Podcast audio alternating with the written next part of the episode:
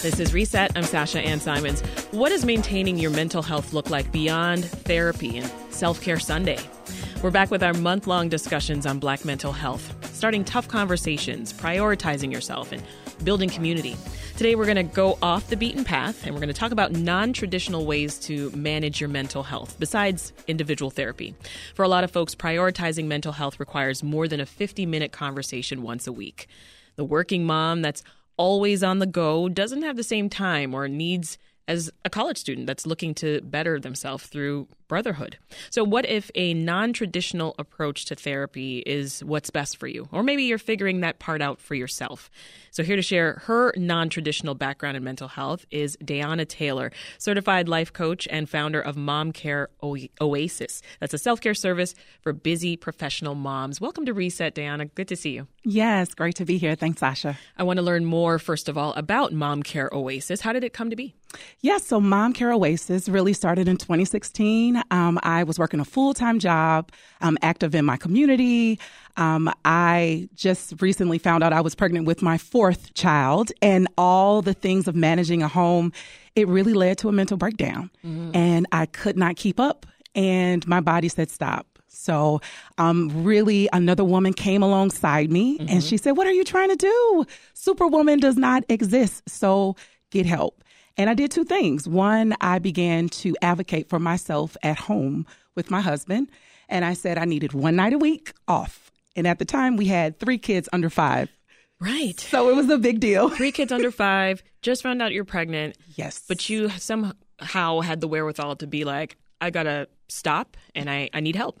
I need help. I, so I did that. And it really was about vulnerability. And that's one of the key things about mental health. You have to be vulnerable enough to know that something needs to change. So I advocated with my husband. And then the second thing I did, I had a really good friend who loved to cook and I hated cooking.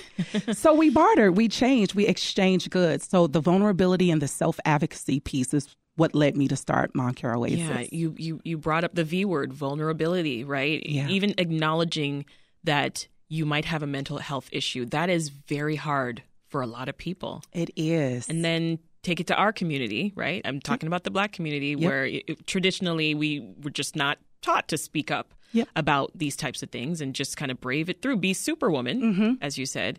How did you make that transition? So, really, the transition happened when, um, like our culture, our culture is starting to change. Um, a lot more of my, my peers, my friends, even the clients I see are open to therapy, open to coaching. Yes. And so, the biggest thing for me was to create the space in order to hear my heart. And so, one thing that Mom Care Oasis does, we have something called a Mommy Needs a Minute Wellness Kit. Mm-hmm. And so, inside is a Mommy Needs a Minute door hanger. And so, we literally. Man, where have you been all my life, DeAnna? It is golden. Um, I could have used that last night. Listen, let me tell you, I have four kids. They are 11, 10, 7, and 5. And when they see it on my door, they're like, oh my goodness, mommy has it on her door. We got to come back. so, um, really, it was creating the things that I needed, and now we do it for our clients. So, that's where that's it really wonderful. got started. It works, it sounds like. it does. And here's the thing it creates space for you. So you practice speaking your truth to those who love you first. Then you can transition that to the workplace and other areas. Yeah. So your your big focus then, Mom Care Oasis, it's mothers, right? How can expectant mothers be proactive, you think, when it comes to their mental health? Yes. So that is such that's a, a tough time. The hormones, it, it all the is. things are it, happening all at once. It is. And you know what? The first thing I honestly would say is write on a sheet of paper in your bathroom and in your bedroom, I will give myself grace. That's the first thing because as an expected mother, and my brother um, and my sister in law, they just recently got married and they're expecting. So I get to see up close and personal and encourage my sister in law. But it is understanding that my life will be different. I will feel different. And if you can remind yourself to give yourself grace, then you aren't thrown off that you don't feel like going to yoga class anymore mm-hmm. or you can't do your same routine. So, and then being honest with how you feel because you don't know if postpartum will come to you or not. But the key is to be aware of yourself and then have good support around you. And I think it's also smart that you decided to focus on moms because at the time that like that's what you personally yes. knew best. Yes. Right? Yes absolutely. Um, and and the focus, it was just organic. I I was suffering and I didn't know what to do. And then when I wanted to look for help, I couldn't find it. So with most businesses, you create it out of the need.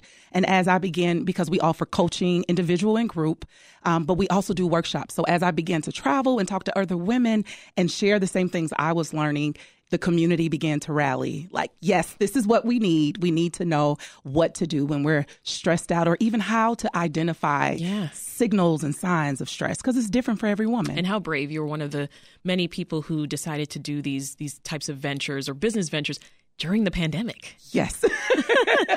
it, it, it seems odd, but in all honesty, when you're squeezed, it creates some great things. Yeah. And being home, not really stuck with my family, but, you know, enjoying and appreciating my family.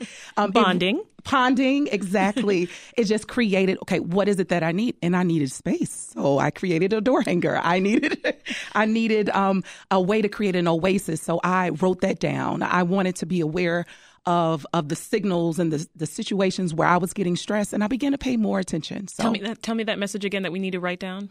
Um, give yourself grace. Give yourself grace. Give yourself grace. So much goes into taking care of ourselves, DeAnna. What is your organization view as the the aspects of self care? I know that there are what, six or seven areas. Yes, this is what we call Mom Care 7. And so we title it the self care model for moms. And there are seven areas. The first is spiritual, and it deals with the ability to slow down, be still, and connect with the divine. The second is physical self care, and this is about embracing your current physical body, not your old body, but your current body. And we focus on uh, sleep, water, rest, nutrition, and exercise. Then there's emotional self care, and that's honoring your heart by acknowledging your feelings, your hurts, your fears. Then we move over to something called organizational self care. Okay. And that's the ability to manage your responsibilities in a timely manner. Then we go to beautiful self care, val- valuing your outer appearance. And then the final two are social self care, kind of connecting and having a sense of belonging in a community. And mm-hmm. finally, mental self care, which deals with engaging or re engaging your mind and setting new goals for yourself. As so, you're, as you're reading this, I'm, I'm, thinking, where am I? yes. And oh my gosh, Sasha. So, what I do with my clients, we actually have all of the seven oh, on a document. Yes. And what you do, you rate yourself from one to 10. This takes less than five minutes. Is and it like a quiz? It's like, um, so at the top, it has the definition, and then the bottom are self care boosters. So, for an example, I would say, oh, I exercise for a little bit. I'll give myself a four on a scale of 10 for physical. Spiritual, I went to church. It was great. I got a seven. And then I might say emotional, oh, I've been angry at my best friend. I haven't done anything. I'll give myself a one. Mm-hmm. Then you focus on the area where you're the lowest and read the self care boosters that you've already pre planned. Because when we're stressed out, we can't think there's a fog. That is true. And we usually go to eating or spending money. Or not eating. or not eating. Absolutely. I don't have that problem. Definitely Sasha. spending money. yeah, no, I'm I'm the opposite. I'll be like, oh my god, I forgot to eat. Yeah, and I'm like, oh my god, I had two lunches. So. Opposites attract. Yes. Um, so so we've identified the, these specific areas uh, to focus on. Then talk more about how Mom Care Oasis fits in. So you've got this handy dandy little card here. Yes. That you can go through. What else you got? Yeah. So what we do, um, if we're working individually with clients on coaching, we'll do our different personalized tools. But we also know that sometimes women can't afford um, the services. And so, how can we reach them? So, we do a couple things. One, on our website, momcareoasis.com, there are um, is a five tips to simplify your busy life completely free. So you can immediately get the resources you need. We also have a community. We also give recommendations if you're struggling in an area. We also do a mini self care grant um, monthly for women. Really? Which is so dope. I just remember when I first was married, had my first child, and we didn't have a lot of money to just for me to get my nails done or to breathe. And I remember that, and I'll never a forget that. Self-care grant. A that is grant. genius. It is so great, and it's a mini one, so it's not hundreds of dollars. I mean, but all you need is a couple of dollars to you just, do, you, you do, and an hour or two, just you again. Do to exactly. have your own time. Yes, and that's what we do. And then just having a community, doing videos. We are in the process of doing research with over 100 women on their strategies, on how they navigate the office. Um, and at home, and then putting it together to make that available. So, Mom Care is really an organization that's committed to strategies yeah. and resources. Well, and tell me this beyond maternity leave, right? What do you think companies can do to to accommodate these schedules mm-hmm. and the realities of just being a working mom. Yes, that is so good. I think where companies today can really hone their resources is investing in the communication about uh, mental health. And here's the thing if you value mental health, people will show up for you when you have programs or workshops or included in your employee benefits package um, a self-care workshop and that's something that we do as well then your employees know, oh, they care about what my home life is. They're is. Prioritizing. They're prioritizing. They value me, and that's the piece that's missing. Well, there was a time I remember just working with different organizations in the past that that term work-life balance was just thrown around, absolutely, in all of the employee handbooks. Exactly. And then once you started with the organization, you're like. Where I know that you know what work life balance really is Absolutely. means. They they miss it and and and companies who are very in tune, they see the value of their people and their people in turn produce better for them. Because when you're stressed and you're burnout you can't be creative. Yeah. you when your home life in, is in shambles please know your employees are on their phones or distracted and they're not giving their all. But if there's a meditation room if there um, it's flexible time, if you bring in guests, if there are yoga mats or different things where people can take a minute. Yeah. All you need is 15 to 20 minutes to get centered, to breathe, and to start again. And you do business to business yes, consulting? We do. We do. Good. So you're you're helping them with all this. if, look, if you're there, my team and I would love to come. Absolutely. We do it in person and virtual. That is wonderful. That was DeAnna Taylor with Mom Care Oasis. This is great. Thank you so much. Thank you so much for having me.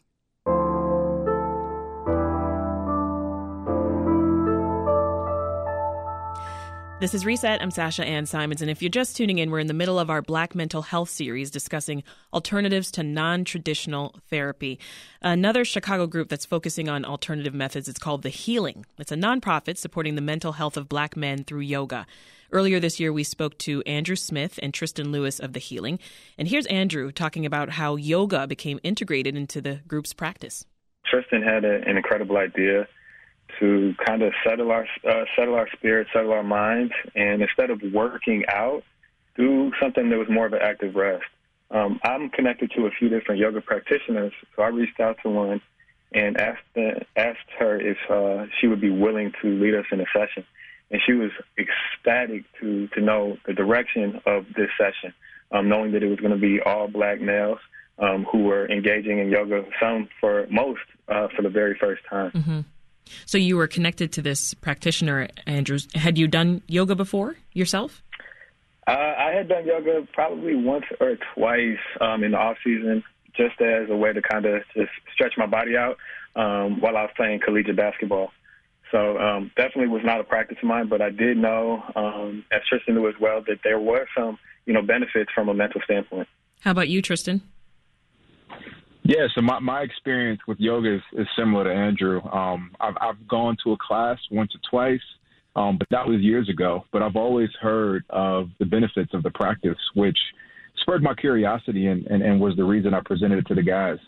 Well, after this initial class, when did you guys realize, Tristan, that this would be more than a one time thing?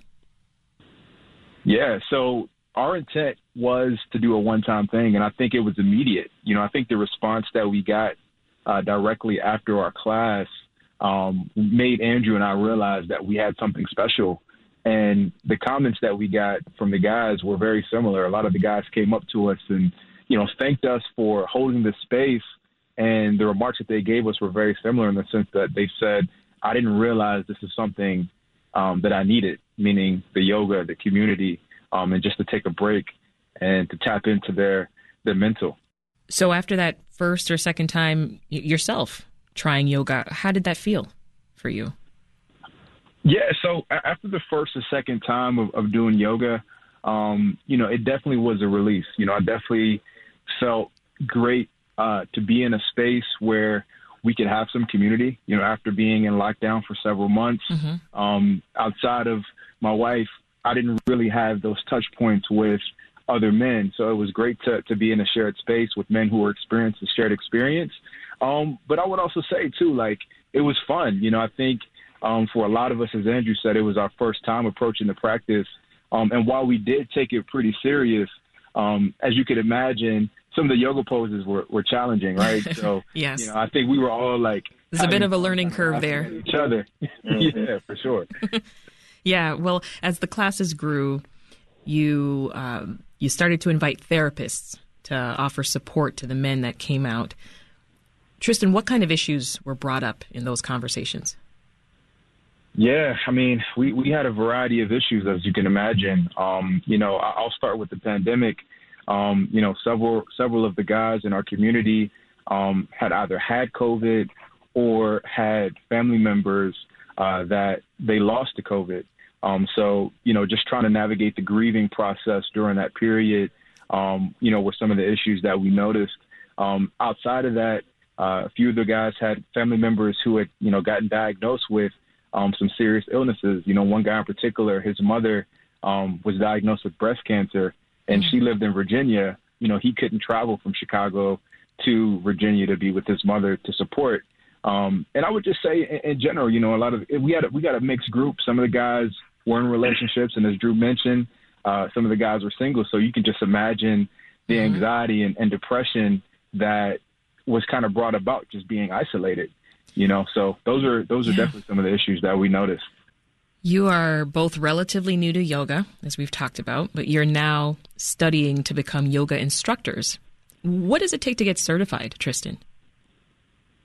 Yeah, so to, to get certified, um, you know, there's definitely a cost associated uh, with that, um, which can range depending on uh, the school of practice that you subscribe to. Um, and then you commit 200 hours um, towards the practice. Um, so uh, my my, my uh, practice starts in April. Um, I'm I'm awaiting to see what the curriculum is going to be like, but mm-hmm. I'm super excited to enter this space. You know, just kind of doing some research. Um, you know, in regards to representation, uh, less than five percent um, of yogis are black males. You know, and you know, just kind of hearing feedback from the other guys, even guys who don't practice yoga. That's that's been pretty much like their biggest sticking point from actually entering the space before we started the healing. You know, I think it's important to be able to have representation, to be able to go into a yoga studio just like a therapist mm-hmm. with someone who has a shared background, a shared experience. And as you know, yoga is very affirmational. You know, some of the talk tracks in yoga are very personalized. And I'm excited. I'm excited to be present in that space um, and, and be available to everyone, but specifically to be able to serve black men. Well, Tristan, what's your ultimate hope for the healing? Yeah, um, our ultimate hope for the healing is that we're able to go deeper and wider um, in the city of Chicago and impact more men, you know, and, and, and hopefully we can help aid more men in their own personal healing journey. Um, and I would say on a broader level, you know, we're, we're looking to have, a have a, a, a national impact and hopefully we can be on the forefront of normalizing uh, the conversation around wellness and mental health for black men. That was Andrew Smith and Tristan Lewis from The Healing. You can learn more at thehealingshy.com. This is Reset. I'm Sasha Ann Simons. Before the break, we talked about alternative ways of prioritizing your mental health beyond traditional therapy or self care Sundays. Our next guest says, why don't you just dance it out? With us in studio is Ytasha Womack, dance therapist and Afrofuturist. Welcome to Reset. Thank you. So, what did conversations around mental health look like in your family growing up? I'm taking you way back. yes. Well, they weren't calling it mental health, but what yeah. they did emphasize was thinking positively. We okay. grew up in a spiritual community that talked about uh, positive thinking and um, having a balanced approach to life, being very social, but also feeling very comfortable pursuing your dreams and, you know, I have to thank my parents for really supporting us in that pursuit. Yeah, that's great. Um, and speaking of your parents, I, I, we've got uh, another member of your family with us that I think we should have join the conversation. We've got Veronica Womack. That's your sister. Yes. Right? Uh, Veronica is project manager of inclusive learning at Northwestern University, and she's author of Beyond White Mindfulness Critical Perspectives of Racism, Well Being, and Liberation. Hey, Veronica, welcome. Hi, thank you for having me. So, Ytasha was just kind of teeing us off here and talking about what mental health looked like and conversations about it uh, growing up. What was your recollection of that? Yeah, well, you know, my I think that my our parents they always there was always like a level of care to you know how are we doing how are we feeling how was the day um why was the day how the day was and so i think in, in even like the tone um that they had it wasn't very stern it felt kind of gentle and like one of like concern and so i think that although um i think we kind of relate that in our communication with other people. Um, and I do think that that kind of comes from, you know, being, you know, our religious background as well as knowing understanding the power of like your thoughts mm-hmm. and like what things can you do to possibly see if we could think in a way that's beneficial to to our lives and to yeah. who we want to be so we'll dig more into both of your non-traditional methods here but i'll i'll focus on you first Ytasha I, i'm curious about how you found your way to being a dance therapist well, I grew up as a dancer. I went to Mayfair Academy here in Chicago. I was okay. a big part of Whitney Young's dance program, and uh, of course, the house music culture. You know, Shout out to the house music culture here in Chicago. Yeah, so whenever I was a part of an educational community, whatever dance component they had, I was a big participant. And when I became an adult, um, you know, I was taking classes, but I wasn't pursuing dance professionally. And I think some people can relate to this idea that if you're not pursuing something professionally, you kind of wonder where does it fall in your life. Mm-hmm. Um, so I took classes, but sometimes the classes didn't seem like enough. And then I'm going to house music parties, and I'm like, oh, this is great. But um, at some point, I realized that I needed to make dance a personal practice. I couldn't wait for the next big bash. You know, I couldn't just rely on the formalities of a class. Mm-hmm. And I said, you know, I want to think about how to center dance in my life uh, as something that I do on a regular basis for me, not necessarily for performance. I see. That's very interesting. You know, because we always hear these phrases, right? Listen to your body, trust your gut, right? How do you think then that dance therapy helps you tap into that, tap into your body in a way that is actually therapeutic? Well, there's, you know, as you mature, you're kind of socialized um, not to move as much. And, you know, as a person who loved dancing, I found myself going to places I'm doing the most. And, you know, people are like, why are you, what are you doing? What is this about? Um, you know, African African diasporic dance traditions really center dance as healing.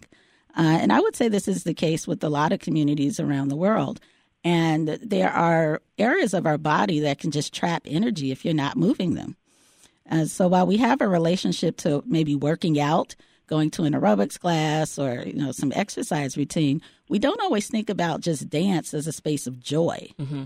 And that's what I hope to. That's what I emphasize: mixing these different African African diasporic dances, yeah. those core movements, with just meditation and moving meditations. Yeah. Well, I'm I'm curious why why people were so surprised at you moving and asking you what is that about? Is it because maybe are you sometimes moving without music or without well, the beat you, of drums? you know, I'm always hearing rhythm in my head. Me too. I'm that person. yeah. So, you know, it's, I think there's that. And for people who grow up dancing and they're comfortable in their bodies, that's great. But you can get to a point where you're not so comfortable in your body.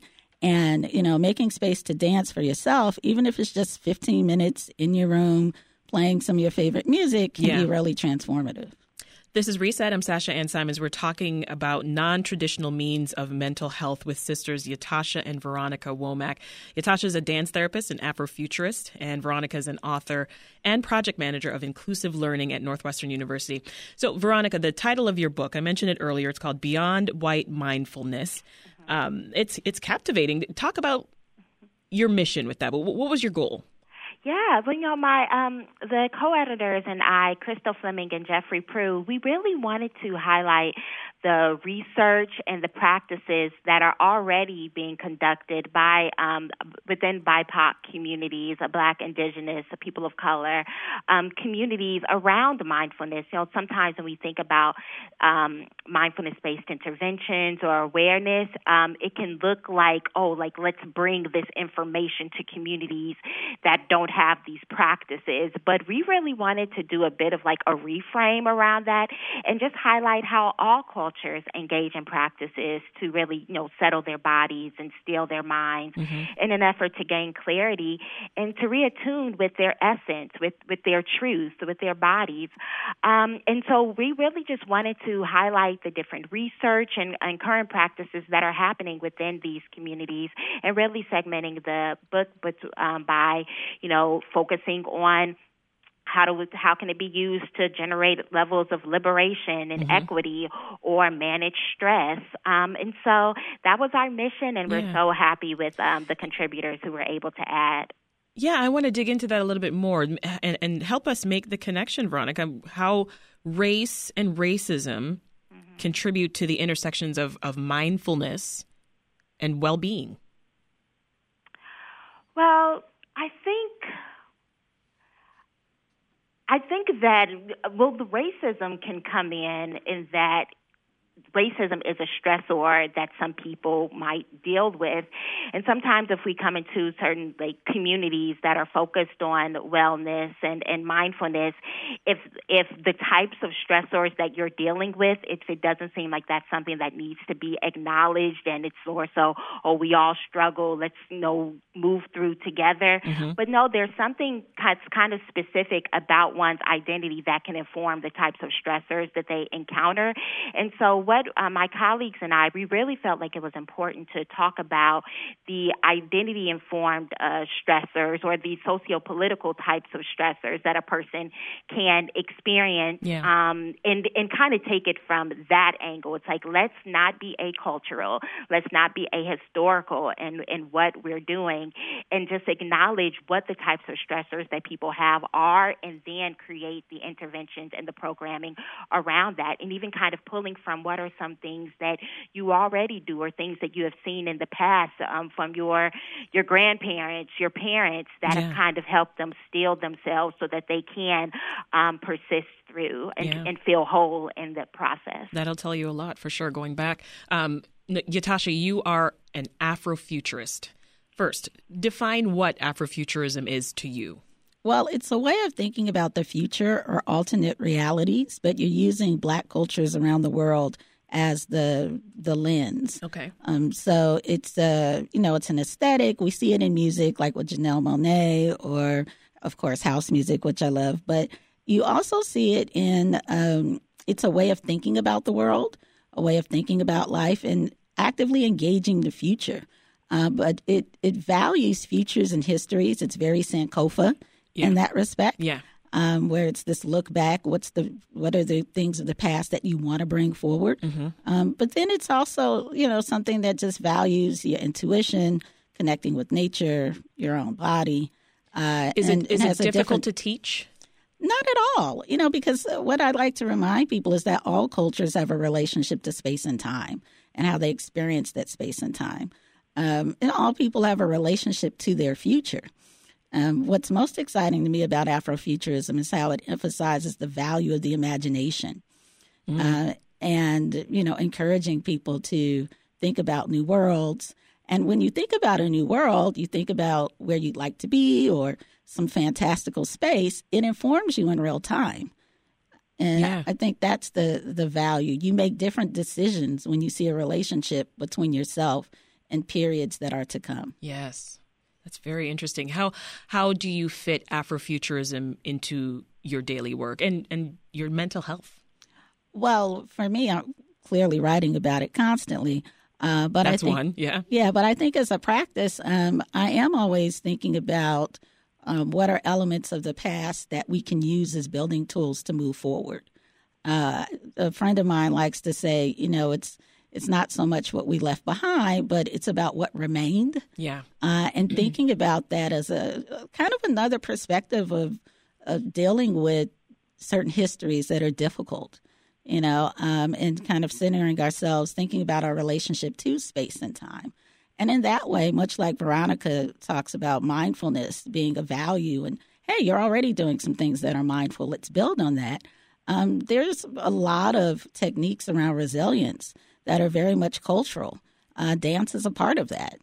You know. Do you attribute some of this thought to your parents? Oh, completely. Yeah. Yes, completely. I think um, you know I just grew up in a family that valued the imagination, but also valued um, just a holistic way of thinking about yeah, yourself. Because I think it's it's no coincidence that two sisters coming from you know the same home are are thinking in this way, right? And and so forward thinking. No, well, thank you. And, and when we were asked to be here together, we had to really think a second, like, hey, how did we grow up, and, and how does that inform things? But a, a space where the future and the imagination is valued, and you're supported, and you know, uh, the valuing of humanity, yeah. but also the valuing of just you know black histories and cultures. Yeah, in the home, there's a lot of black art in our home. Do you, Veronica? Do you you use uh, Afrofuturism and, and imaginative thinking in your work?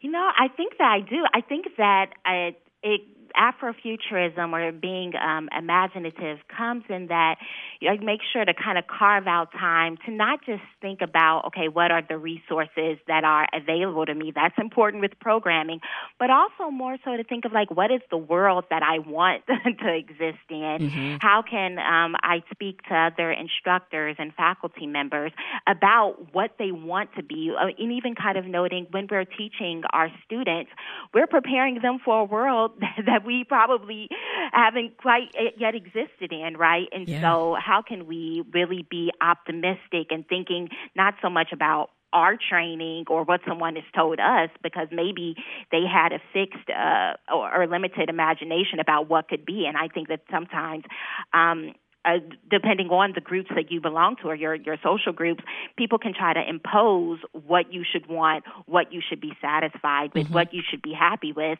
and it's like there's a level of resistance that we should encourage um, to the idea of like who's telling you how to define who you are and what your future should be. Um, and so that's how I really try to incorporate aspects of, of Afrofuturism into my world.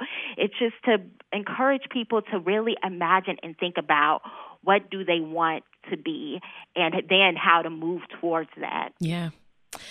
Someone listening to us now, Ytasha, how how can they tell that maybe they need a more active form of therapy, something like dance therapy? In their lives? Well, one, I would ask them, when was the last time you danced? You know, this morning. right. Yeah. And, you know, is that something that you're centering in your life? Um, but there are people who wrestle with the forms of meditation where it relies on being still and it relies on um, being in the silence. And all those have value, but there's also a stillness that can be found in movement um, that is uh, very cultural. And I think that dance is, you know, people who, who've had moments where they really like, they're so happy while they're dancing. Yeah. If you think about that, um, there's a stillness and a joy and a kind of generation of energy that's coming through that process. So if you prioritize it, stretch first, of course. Yes. Um, Stretching is so important. Yeah. I think it's just your, your own space of joy. And then, you know, just reflect on it you know, take a, your journal or some paper and just yeah. write about how you feel. I feel like dancing is a, is a nice way to ease into being active. Yeah, just movement. Period. Mm-hmm. Absolutely. We'll leave it there. That was dance therapist Ytasha Womack and Veronica Womack, who's author of Beyond White Mindfulness Critical Perspectives on Racism, Well Being, and Liberation. Ytasha and Veronica, thank you so much. Thank you. Thank you.